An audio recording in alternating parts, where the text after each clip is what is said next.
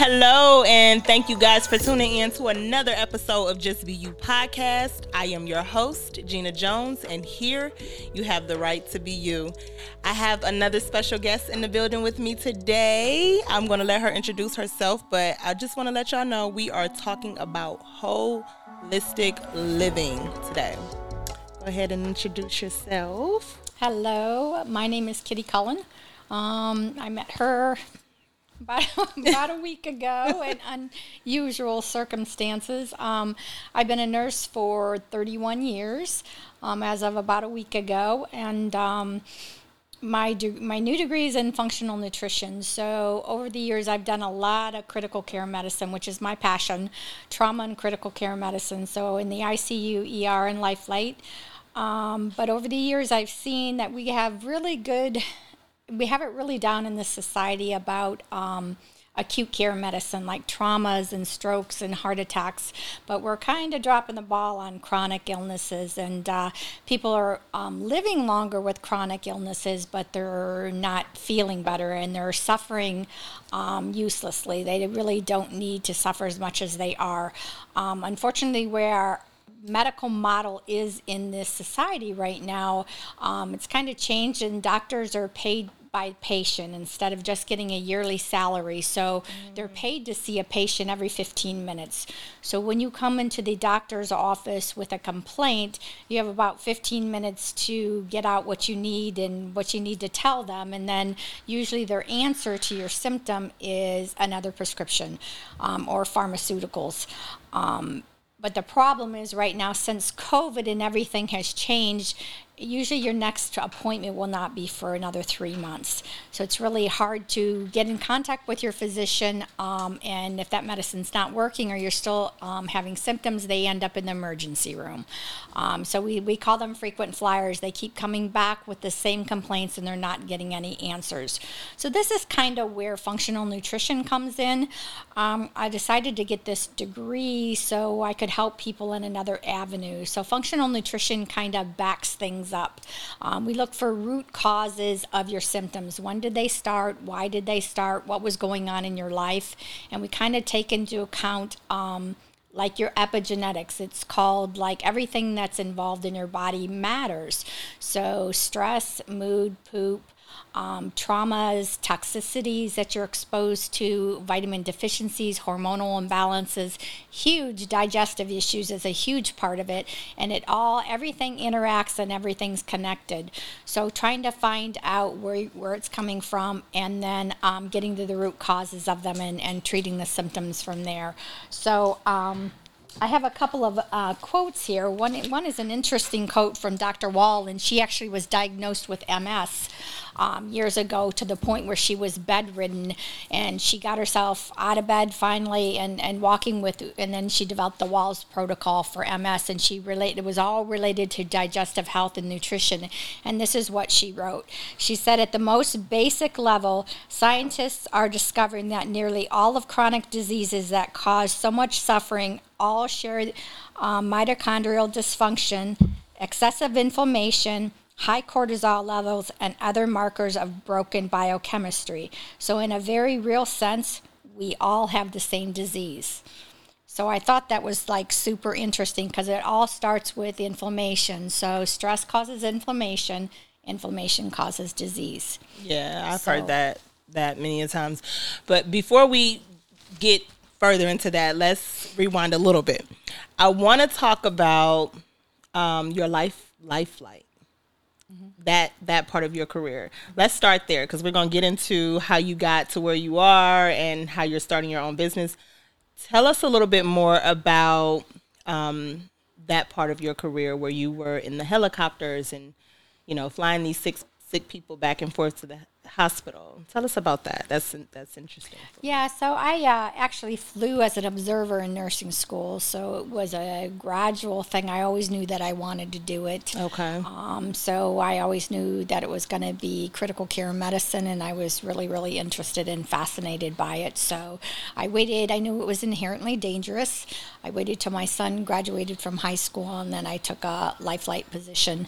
Um, very, very um, rewarding. A lot of the positions people don't understand in nursing aren't rewarding. Um, you don't d- but you don't do it for um, the grace you don't do it for the people thanking you you do it because you have a passion for helping people and the medicine but um, nurses get yelled at by the lab the doctors the patients the family members. Sometimes that's all you do. Your entire shift people are yelling at you because they don't get your meds in time. You're not being discharged. What's going on? You know it's not helping.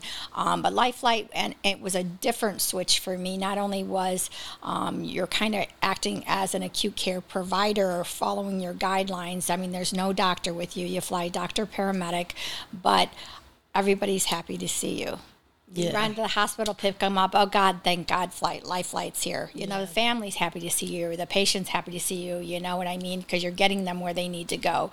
So it was, it was like extremely rewarding. And sometimes, you know, you encounter people on the worst day of their life and make a difference and deliver them to the OR or to that trauma center. You know, um, and that was really rewarding for me. Good. How long did you do that? 14 years. 14 years. Now, were you in nursing prior to that, you said? Mm-hmm. Okay. How long were you doing nursing prior to that? And, what type of nurse were you? 16 years, and it was all ICU and ER. ICU and ER. Okay. Okay. So, um, what got you out of Life Flight?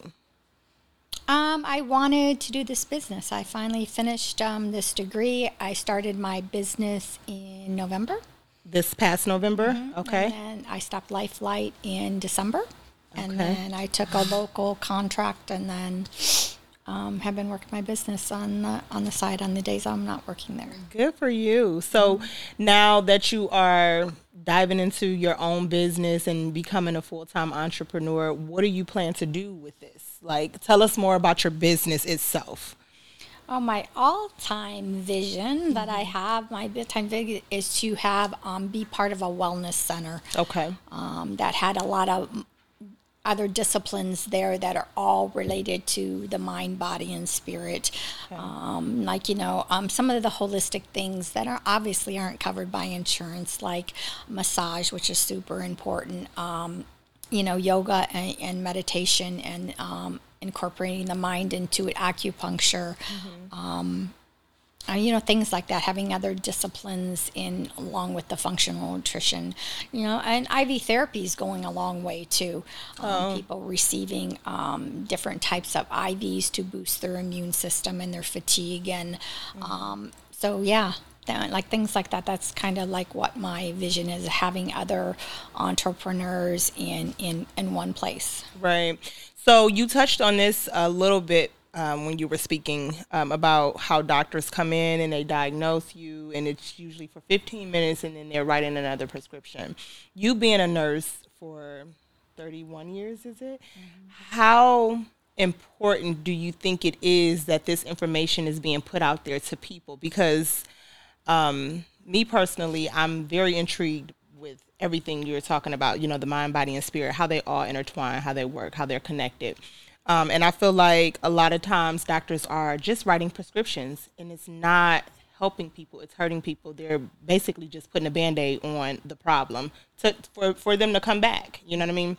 So, how important do you think this is that people get this information and start uh, or begin to put it into perspective in their own lives, like eating healthier, you know, uh, taking herbs instead of prescription pharma medicines. You know what I mean? How important do you think that is?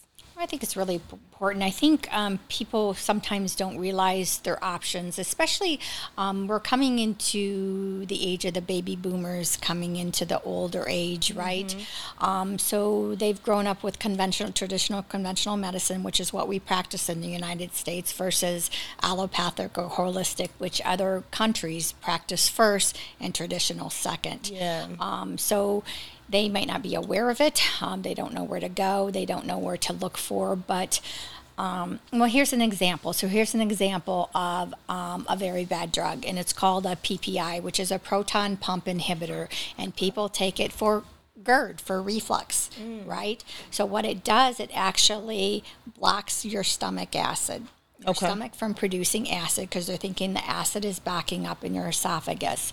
Um, but when studies have come out now over the years, they're realizing people it's not that they have high stomach acid, they actually have low stomach acid.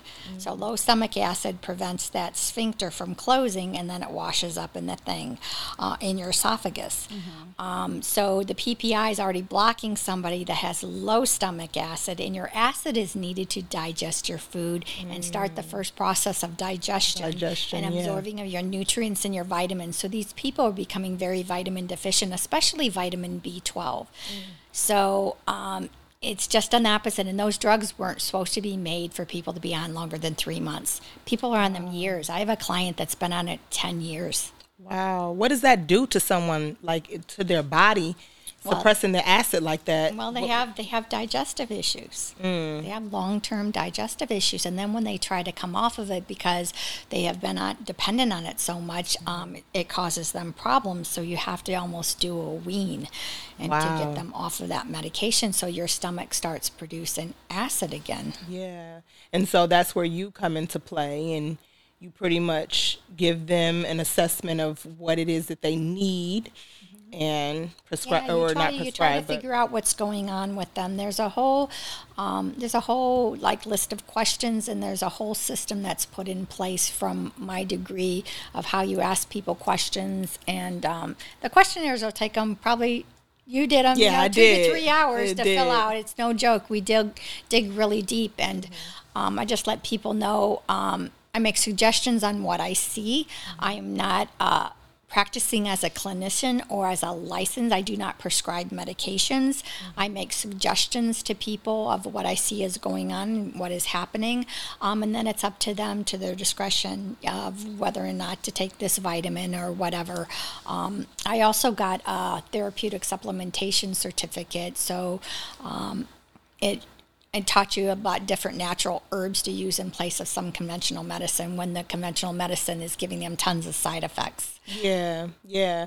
I've been more into the herbs too. Um, I read an article not too long ago where they said the FDA was trying to um, pretty much put it into place where they're making it more difficult for people to have access to natural herbs, which I think is ridiculous. Well, they're trying to regulate them um, because as of right now, they don't make money off of them. Yeah. Well, You know, they don't make money off of the natural herbs. They make money from the big pharma.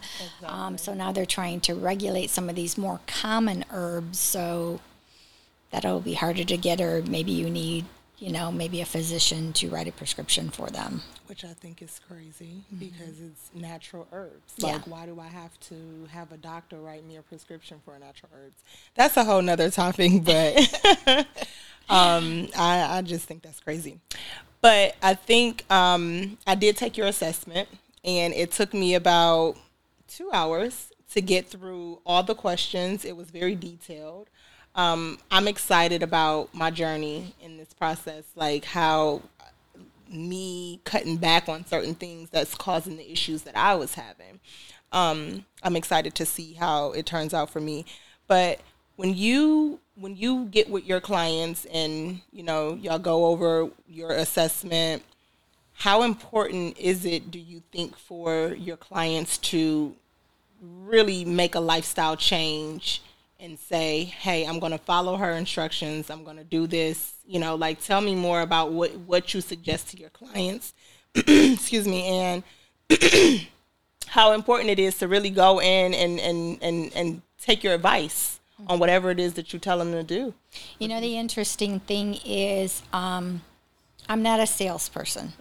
People either want to change their health or they don't. don't. Um, if they're coming to us and they're like only, shall I say, half-ass interested, they are not going to succeed. Yeah. Because it's a lifestyle change. It's not a diet. People are like, it's called functional nutrition. It's nutrition. It's a diet. It's not a diet. It doesn't have anything to do with diet. It has to do with e- eliminating trigger foods and stress inflammatory foods but um, and just making better food choices. But it's also a conscious decision of helping you with other areas of your life, meaning how you manage stress. Because under a high stress, you release cortisol. Cortisol is a sugar. Cortisol keeps you wired. Cortisol prevents you from sleeping well. Um, all kinds of things. Um, it shuts off your thyroid gland, so then you become fatigued. Um, so all kinds of things. They're all kind of related. So it's a matter of trying to make baby steps every day. And if people want a quick fix, I'm not your I'm not your gal. Yeah. You didn't get sick overnight. I can't cure you overnight. I cannot help you overnight. We're just going to have to take baby steps together. And that's why the monthly follow ups are so important. Mm-hmm. Um, because, you know, they're like, oh, I'm better with this, but this one's not better. What do you think? Or this happened to me or whatever. So not everybody tolerates every, you know, medication. That's why, like the blood pressure meds, there are literally over 100 different blood pressure medications out there because not every blood pressure med works for every person.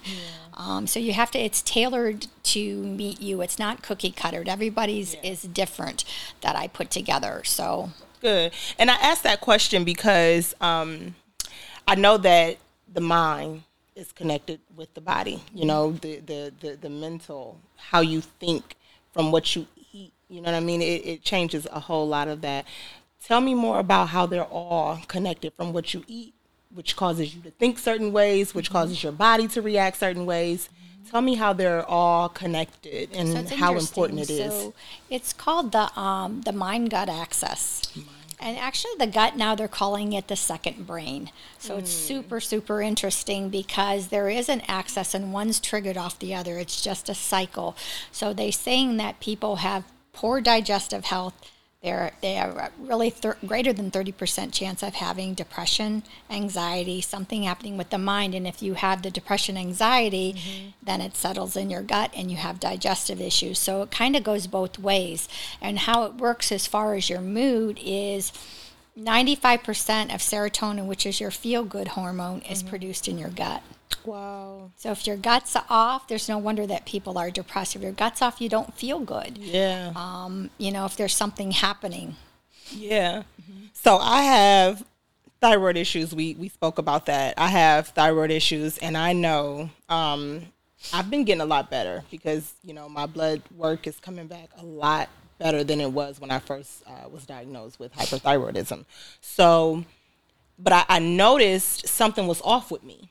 I, I couldn't really put my finger on it. I'm just like something is wrong. I don't know what it is. I feel crazy every day. I was just like I just wanted to scream. And it really took for me to sit down and do my own research to discover that my thyroid hormone gland regulates most of the hormones in my body, which if my thyroid is off, I'm to feel like a crazy person. you know what I mean?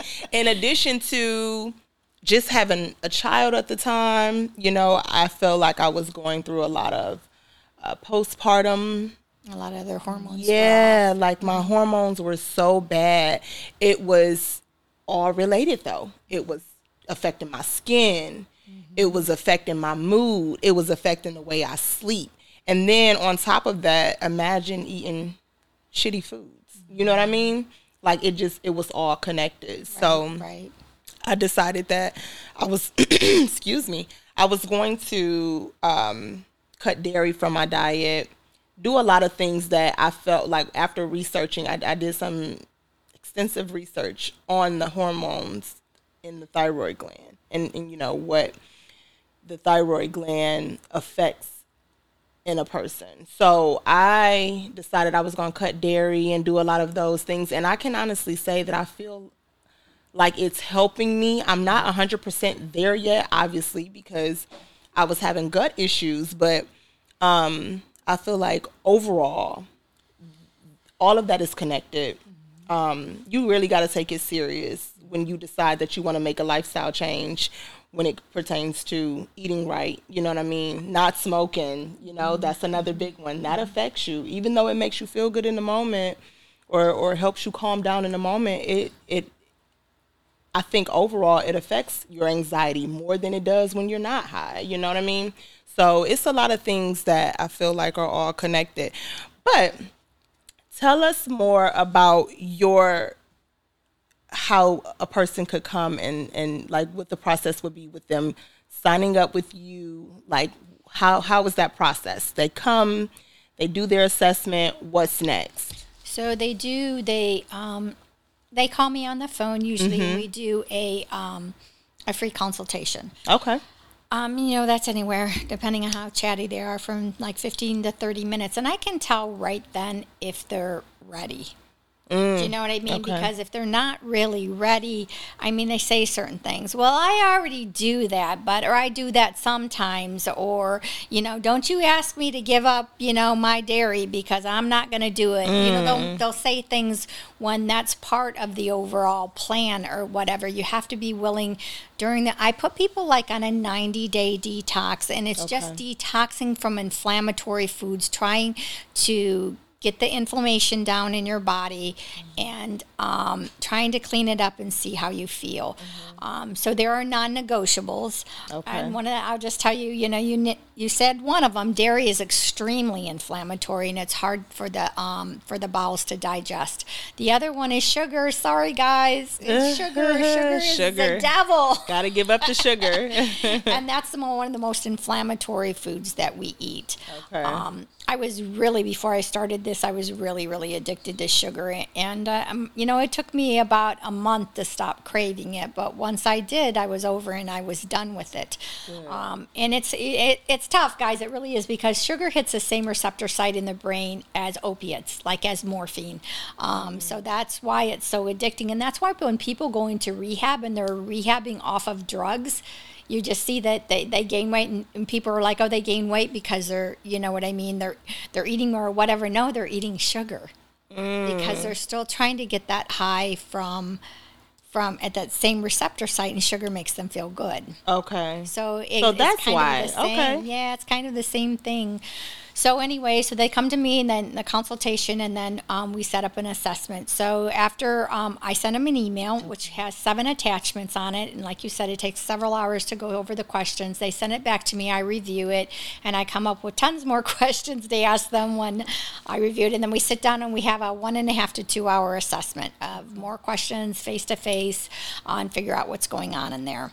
So after um, that's done, I go home, I pull out all my books, my research articles, or whatever, according to what we found, and I put um, a special protocol together just for them. Um, you know, and that includes um, some vitamins and some supplementations that might help whatever symptom or whatever they're having. Um, and that email is usually anywhere from four to seven pages. Um, so and, and and they're in charge. The good thing is this is very client driven. You're in charge of what you want to do. You're like I like one, two, and three on your list, but I'm not ready to do four. Well, that's fine. You're in charge of your body. You're in charge of what you want. You know what's going on, and this makes you um, an active participant in your care and your vision and where you're going in your lifestyle change, which makes you more successful. Yeah. You yeah. know, I'm giving you the tools. I'm giving you the support. I'm your biggest cheerleader. I'm um, giving you knowledge about what's happening in your body and why, right? Because if people understand why, they're like, well, why didn't nobody ever tell me that before? Well, that makes sense. yeah. You know, okay, you know, so that helps people be, you know, knowledge is power. Yeah. You know. For sure. and then and then they get that, and then then they do whatever they're going to do for the month, and we have a follow up in a month. Oh, good. Good. Good. Good. See how their progress is going. Good. So, do you think? Um, what do you think is the number one food besides sugar that's really hurting people the most? Like most most of your clients, I'm sure they all come with different issues. But being in nursing, and what's the number one food that's really hurting people the Well, most? it's not a food; it's a category of food, and it's okay. gluten. Gluten. Okay. Yeah, and people were just like, "Oh, you know what? I can eat gluten or whatever. I don't have celiac disease." Well, there's um, gluten celiac disease, and there are people that have um, effects of gluten that's not celiac. It's mm-hmm. gluten non celiac. Do you know there are very few things that cross the blood brain barrier? That's why it's really hard to treat brain cancer because even some of the mm. chemos and stuff won't. Pra- you know, nothing, it's very protective. Lots of drugs won't pass the blood brain barrier. You know, one thing that does? What? Gluten. Wow. and it causes brain fog. It causes all kinds of things, memory lapses, decrease in focus and concentration. Um, so some of the things people eat in a high gluten diet, it may be affecting like how you live your daily life and how you think and how you perform. Yeah, yeah, and that goes back to it all being connected. So, what are some foods that are high in gluten? Gosh, there are a lot of things. Mm-hmm. Um, because I try to get gluten when I go to the do- uh, go You know to the, grocery store. Right, there is a gluten free aisle, right? Yeah, I Yeah. try to get gluten free um, items from the grocery store, depending on what it is that I'm I'm cooking. Mm-hmm. But Like you can get like pastas Mm-hmm. and breads and different things. You can even get cookies, but remember cookies have sugar in it. That's the devil. yeah. she said it's the devil. No sugar. Sugar is is is that one And that's it gonna be hard for me I to get away cookies from. last week because I do fall off the bandwagon because I'm human. Mm-hmm. Um, I had Girl Scout cookies. It is Girl Scout cookies. It is. I just bought me some too. Look, I'm so bad. I sat at work and I ate a whole row Did of them. It's so easy to eat it's it's addictive. It I sat is. there at my desk and when I looked at my bag, I had three left. And I was so mad at myself because I got up and went to the gym that day. Yeah. And so I'm sitting there and I was like, Are you serious? I just ate a I ate a whole row of Girl Scout cookies at work. I told the guy who bought them, I said, Don't ask me to buy any more Girl Scout cookies. But yeah, so I mean, gluten. So we got to stay away from gluten. What are some other practices, you know, some general practices that you could give for people to try to, you know, at least wing themselves off and, and, and try to live a healthier lifestyle? you know, and people are just like, you know, whatever, you know, um, well, let's just go, let's just go with alcohol or whatever. You know, it's never caused me any problems in that past. But do you really know what's going on in there? It's very, very, very hard on the liver. That's why alcoholics always end up in liver failure, right? And your liver is my new favorite organ. After, you know, we always talk about the heart and the lungs, the heart and the lungs. Um, how many functions do you think the liver has? Off the top of my head, um, I knew it was a little over 20, maybe. I don't know. 500. What? There's 500 nothing, functions no, from the liver? that is done in the body that the liver does not know about, down to the cellular level. It does so many things regulating hormones, cholesterol. You know, everybody knows it's a detoxifying thing, right? Because all the blood filters through there.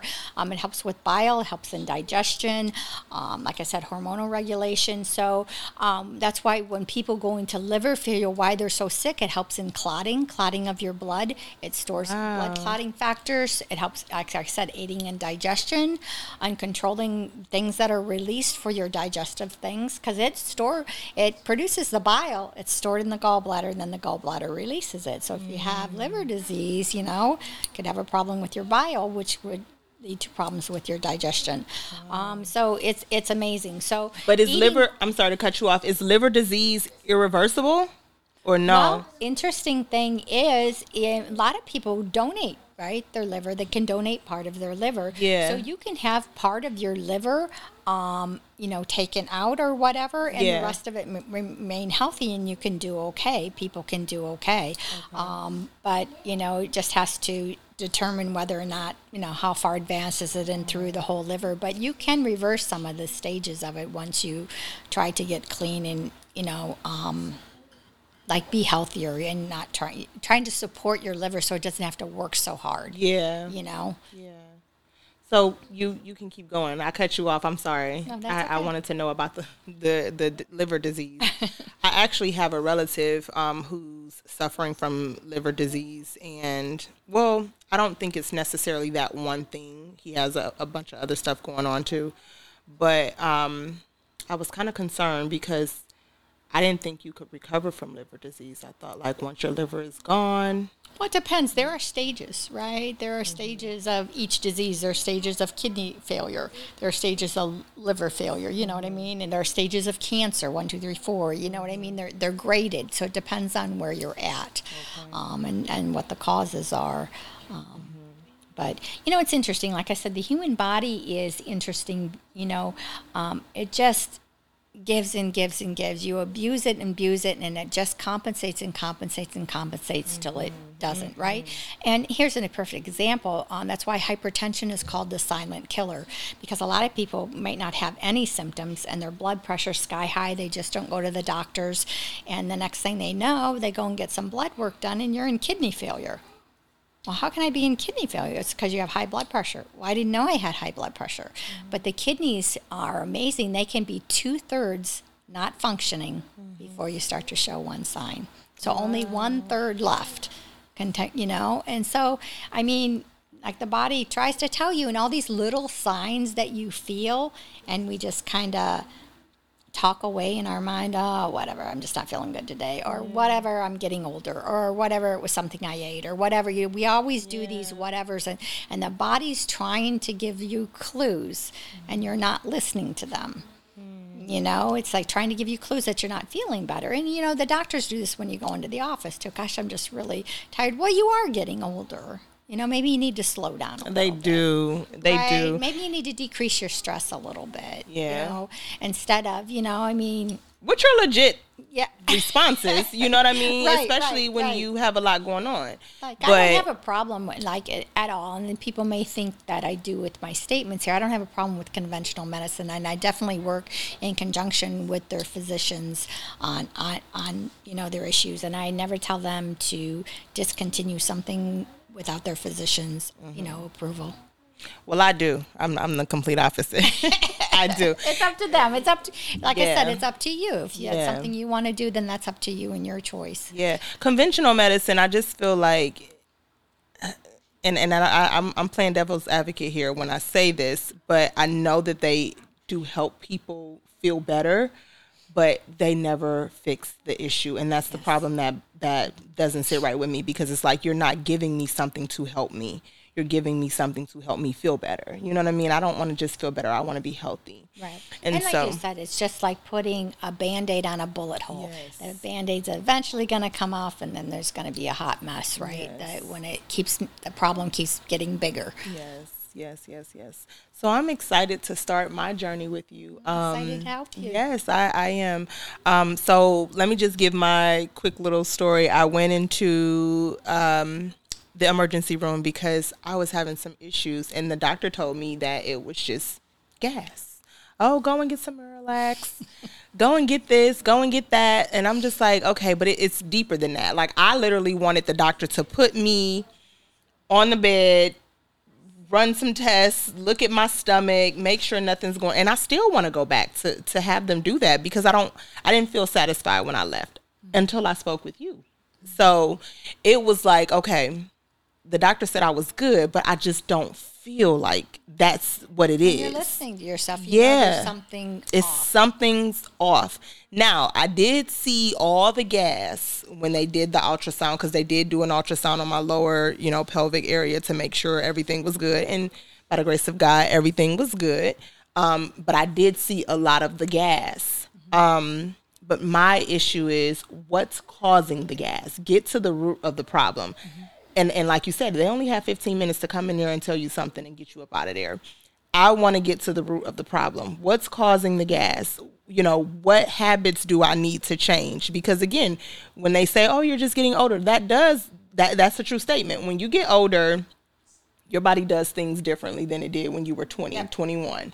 So the older I'm getting, I have kids now. My body has changed a lot. So I want to know what am I doing that's causing the gas? What am I doing that's that's that's um prolonging this process too because it's been going on for a while. All right, so let's talk about it. Let's Yeah. the big subject.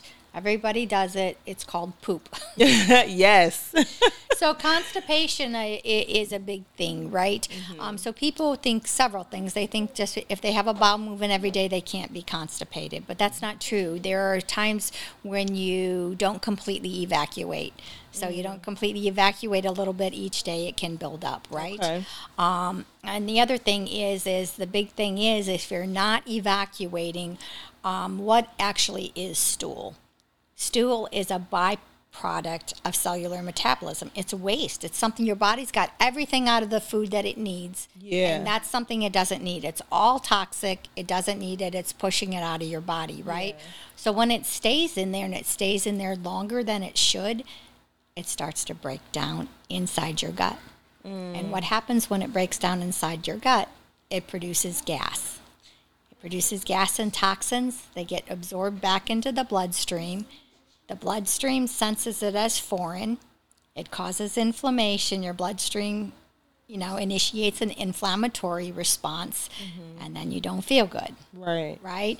So um, it's interesting. So um, it's just you know, when people say, "Oh, it's normal for me not to have a bowel movement for three days," Yeah, that's not no, normal. No, it's not good. It's not Yeah. good for your system. Things should be moving through in in in you know. Uh, in a normal way, like a normal pattern, right? It just should be constantly moving through. And there are lots of things that can cause it. You know, we won't go into detail about all the things, but there's, you know, there's different types of um, loops in in your colon. You know, and they all do different things. You know, your Yeah. stomach does something. Your duodenum, your jejunum. You know what I mean? All areas, and it could be a problem anywhere along the line Okay. that's causing the problem. It's called one thing is called transit time, right? Transit time is how fast something moves through your gut. Mm-hmm. Right. If you eat a meal and an hour later you have diarrhea, your transit time's way too fast, right? Okay. If it takes you three days to have a bowel movement, it's too slow. So, So, what's the normal time a person should have or expect their body to pass through the toxins and have a bowel movement after they eat? Like, what's what's a well, normal that, time? that's different frame? for different Different people? and what, Okay. it depends on what you've ingested too. Like certain things take longer to digest, like meat. Okay. They say it can take up to three days to digest a, a meat meal. But you still shouldn't have. You, you still shouldn't not have a bowel movement in three days just Right. because your body's digesting meat. You still should be able Right. to pass a bowel movement for other toxins Right, other right. food that your body have digested, right? right Is that because it's how many stages of digestion is it? Tell us that. Like how many different stages? Because you go through the the small intestines, then the large intestines, and then your Yeah, there's three, like, there's different divisions of your large intestines. okay, yeah. Tell me there's that. Your duodenum, your jejunum, there's your, I don't know, your transverse colon, your ascending colon, your rectum, your sigmoid colon. You know, there's all kinds of areas in it or whatever. But there are different phases. They do different things. Like Okay. They do excretion, secretion, assimilation, absorption. They're all doing different things. Um, you know, I don't have them all memorized. That's but- okay. but- yeah, yeah. But I, I know it's different stages where Right. you know your body's di- it's breaking down the food. Another part of your gut might It's be absorbing. absor- absorbing the nutrients and that sort of thing. Yeah, So each of them has a role. yeah. Okay. Mm-hmm. Okay. Yeah. So um, I think moving forward, I'm ready to uh, get on this bandwagon and uh, get my health under control. I have some wonderful statistics to say here that'll kind of blow. yeah, tell me more. Tell me more. Um, okay, number one 70 million people suffer from digestive disease of some sort. That's a lot. That's a lot. Drug eh, doctors and drug companies make money treating symptoms rather than um, solving the problem. Well, we know that, you know, know like we we know that they're making money off, of, and that's my problem with conventional medicine. I just know that you're not really here to help me. You know what I mean? I, I won't say that they're bad people. Don't get me wrong; they're not bad people, but I just know that they're not really. Um, they don't have my best interest. It's the problem with, you know, I don't think it's inherently the doctors themselves. It's a problem with um, how they're trained. And that's how convention, Yeah. you know, that's how they're trained and they're doing, they're practicing how they were trained, Mm-hmm. right? So let me ask you this: There is no, and even in nursing school, there is no course on holistic medicine in nursing school. Nope. And guess how many hours of nutrition doctors learn in nursing school or in medical school? Medical school. How many? Two hours. That's it. Mm. Yeah, so they're not trained in nutrition, right? They're trained to, right, treat acute illness, right? That's what they're trying to do and prescribe medication. Wow. Yeah. That's that's a problem. Yeah. I, I feel like it's it, honestly it's unethical. Like you you really should know more about the foods that we are eating because America there's a lot of foods in America that we eat that in other countries they don't eat. Mm-hmm. So they're here to treat the acute problem, but they're not being educated on the foods that are causing these issues. You know what I mean? right. So it's it's You know, and it starts. It started back in the seventies. One thing that started.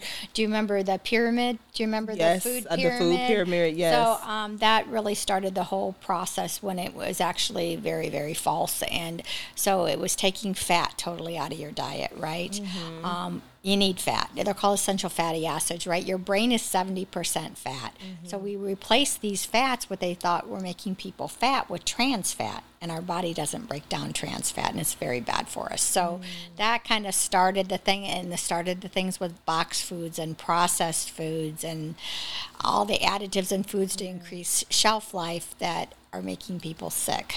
Okay. Yeah, they're not eating fresh foods no more. You know, it's everything's a convenient. And the microwave came out. Yeah, oh, that made it even Right? worse. So Yeah. quick fix. Quick fix, Everything's right? Mm-hmm. you know quick and fast. So that made it even worse. Um, I was going to ask you about um, something you had just mentioned. It was the pyramid. It has something to do with the pyramid. I'll come back to that. Just you know, so we can go ahead. But okay, so here's a few more lovely stats. The World Health Organization ranks chronic inflammation diseases as the greatest threat to human health. And there are over a hundred diagnosed autoimmune diseases now. yeah, I can crazy? see that. I can see that. Over 125 million Americans have at least one form of inflammation in their body. All autoimmune diseases are an immunity issue, mm. not a glandular one. So people are like, I have diabetes, I have a pancreas issue. Mm-hmm. No, you had an immunity issue. First, your immune system failed, and then it attacked your pancreas. Mm. So people don't know either. 70% of your immune system's in your gut mm. Right? Again, so mm-hmm. if your gut's not healthy, you get sick a lot, mm-hmm. right? Mm-hmm. So let me let me touch a, a a topic that might be a little sensitive to people, but it is what it is. My community, um, I'm black. From what I understood, we are not supposed to eat dairy. Period. Like dairy is not good for anybody Right, right. but I heard like it's worse for us because we're we're just not supposed to we're not built to to eat that. And so when I see these pyramids and they're like, "Oh, dairy, dairy, dairy, make sure you drink your milk and do this and do that." And I grew up drinking cow's milk. Yeah. But now I know how bad it is for us. I mm-hmm. feel like why did they force that on us like they did? You know what I mean? A whole pyramid with a dairy section of how much dairy you need to have in your diet. You know what I mean? Well, also, you know, sometimes, you know, some of the studies back then um, didn't know. Like they didn't know what we know now. And a perfect example would be when COVID came out. Yeah. We didn't know. And they're just like, well, two weeks later, you said this, now you're saying this. Well, we know a little bit more information than we did two weeks ago. Yeah. And it kept building on each other. So, you know, part of it is, you know what I mean? They had the information that they had at the time, you know what I mean? And that was the research that they had and what they thought was correct, right? Mm-hmm. Even in medicine, medicine has changed so much in the 30 years that I've practiced. Like a lot of the stuff we did in the ICU, we don't even do any of those things anymore mm-hmm. because they realized that that might not be the best for the patient. You know, just some of the things that we did mm-hmm. um, as managing sick patients. Um, we've done evidence-based practice, and we've proved that you know this is better, and this is a better way of doing things. Even advanced cardiac life support has changed. They they re-up those. They change those every two years and when they start to do studies of people that arrest and what happened with them and how which ones survived and Yeah. you know so it's just a matter of research Yeah. And being a nurse for over 30 years, I'm sure you see patients coming in younger and younger now with these chronic illnesses. Obesity is a thing. Is it? it really is you know.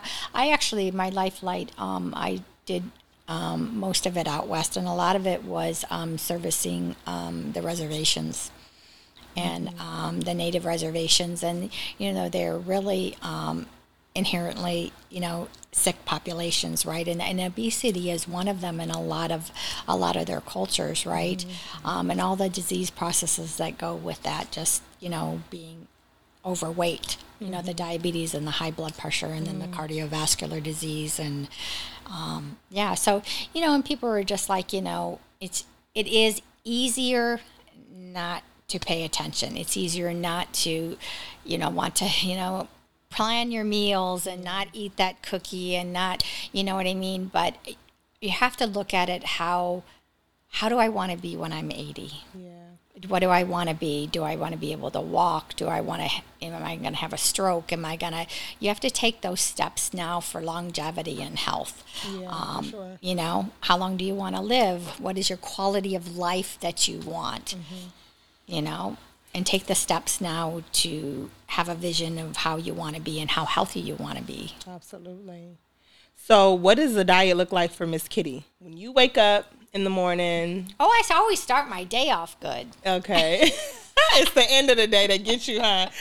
And then it may be a crapshoot after that. right, right. Um, I have a protein shake. I have a green shake. I have a green shake that I drink. And then Okay. I put um, I put peanut butter fit powder in it, and a little for a little bit extra protein, and I put some collagen in it, and I put some berries of some sort. okay, so that's your breakfast. That's fine. And, and maybe I might have some fruit on the side, or you know, some kind of fruit. So you and I spoke about um, the the time length of your eating.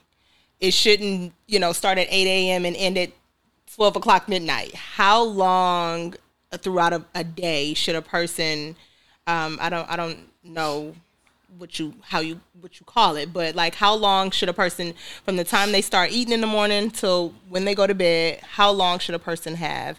With you know, everybody has eating different meals. opinions on this. You know, especially people who are in the fitness industry that want to eat every two hours or whatever. But uh, the most stressful thing we do to ourselves on a daily basis is digestion. Yes. digestion is very um, takes a lot of cellular energy, obviously, and all the different stages of. Um, like we talked about a digestion there's something in your stomach something in your small intestine and all those are requiring energy in your liver and all those organs that i said to work together to get that done.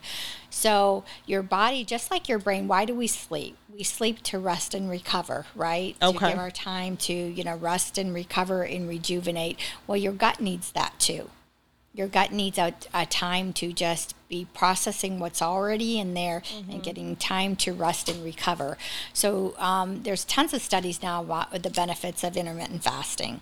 And people are like, "Oh, I ain't doing that. I can't fast or whatever." But um, the big thing is is if you look at it, eight hours of your day, mm-hmm. like it is sleeping. Probably most people on the average sleep for eight hours, right? Mm-hmm. And maybe another two hours running around.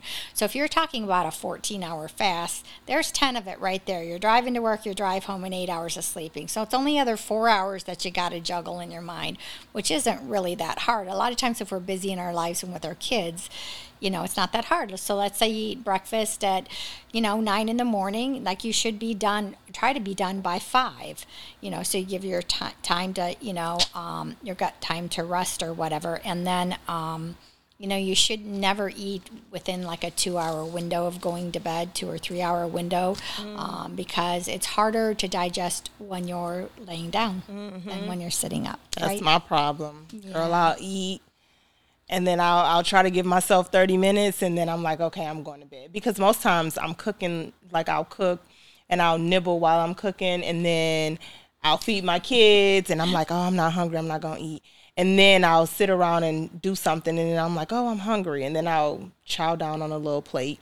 And then I'll give myself 30 minutes and then I'll go to bed on a full stomach. And I know it's not good. I know it's not. That's the habit I need to break too. yeah. Yeah. Just eat when your kids eat. Yep. Force myself to eat. Yeah, Seriously. yeah. You'll Yeah. get used to it. It takes two weeks to make a habit. Yeah. Two weeks. So so you you drink your smoothies in the mornings. Mm-hmm. Do you usually eat something light for lunch? Like You know, I'm really, I've always only been a, occasionally I'll eat three meals, but I'm kind of a two meal. Two meal. That's me. Kind of gal. yeah. So um, I'm like people, I'm like the kind of late lunch, early dinner kind of gal, like the two or three Mm-hmm. in the afternoon. So, like if we're going out, like if my friends going out to lunch or whatever, like we might go at like at three o'clock, and I feel like I'm the old lady club, you know, those ones that come to early dinner when I'm really dinner. actually eating a late lunch. Right. Yeah, that's it. but that's me. Like I'll eat late lunch at work. Mm-hmm. Everybody will go to work at they'll start eating at like eleven or 12 mm-hmm. and I'm like, oh, it's two o'clock. Let me go and grab something to mm-hmm. eat. You know what I mean? So and even with dinner, I'm full at five, six o'clock when I get off, and I got to go home and cook dinner. You know, I'm still full. So. That's really why I eat late sometimes, or I just won't eat at all. I'll just go to bed like I'm still full from my lunch. You know what I mean? So Yeah. Yeah. yeah, yeah. So, any other good quotes for us? Um,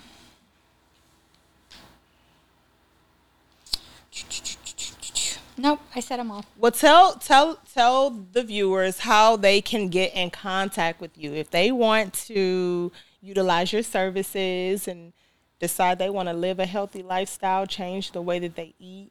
You know, get off Yeah. those meds. Um, I am on Facebook, but uh, most people like it. I have a website, so that's probably the easiest way to call me directly. okay. So my web- website is myfunctionalhealing.com. myfunctionalhealing.com, all one. Okay. Mm-hmm. Yep, all one word. And then I can be reached at 330 635 9899. 9899. Yep. Okay. Yes. And then I can tell you the benefits that you will get if you call me. yes, let them know what they get when they call you. Okay, I can help you think about your health from a different perspective. I can help you better understand digestive health in relationship to disease. I'll help you get answers and help manage your symptoms. I'll help you fill in and understand knowledge gaps about your condition or disease. I can help you take ownership of your life, your lifestyle, your habits to ensure good health. I can be your medical personal health coach and support you on your journey. So just remember um, food is medicine, lifestyle is medicine, mindset is medicine. Treat your body like a temple, and you will be rewarded tenfold and give you a long, healthy life with many rewards. Remember, everything is connected and everything matters. Everything is connected and everything does matter. I am a living witness to that. Yep. That's Yep. a true statement. I wish I knew um, a lot of the things that I know now. I probably would have tried to force my mom to stop eating because sh- my mother is from Alabama and they eat full blown, you know, um, Lard. lo- yeah, no, seriously, the ch- the chitlins. My mother don't eat that stuff no more because she has diabetes now. But um, uh, like she would eat this food, and I would be like, I know it's not good. And I started off cooking the same way when I first became an adult, and then as I got older, and I started seeing like what it was doing to people, and just my body naturally just started like rejecting certain meats, certain foods. Like I, I'm to the point now where it's like mm, chicken. Like I love chicken. I've always loved fried chicken. Oh my god, I love fried chicken. I still do, but the wing sizes are too big for me now. I'm like, this is not normal chicken. So it, it just turns me off sometimes. I have to get my chickens, you know, the small normal wings.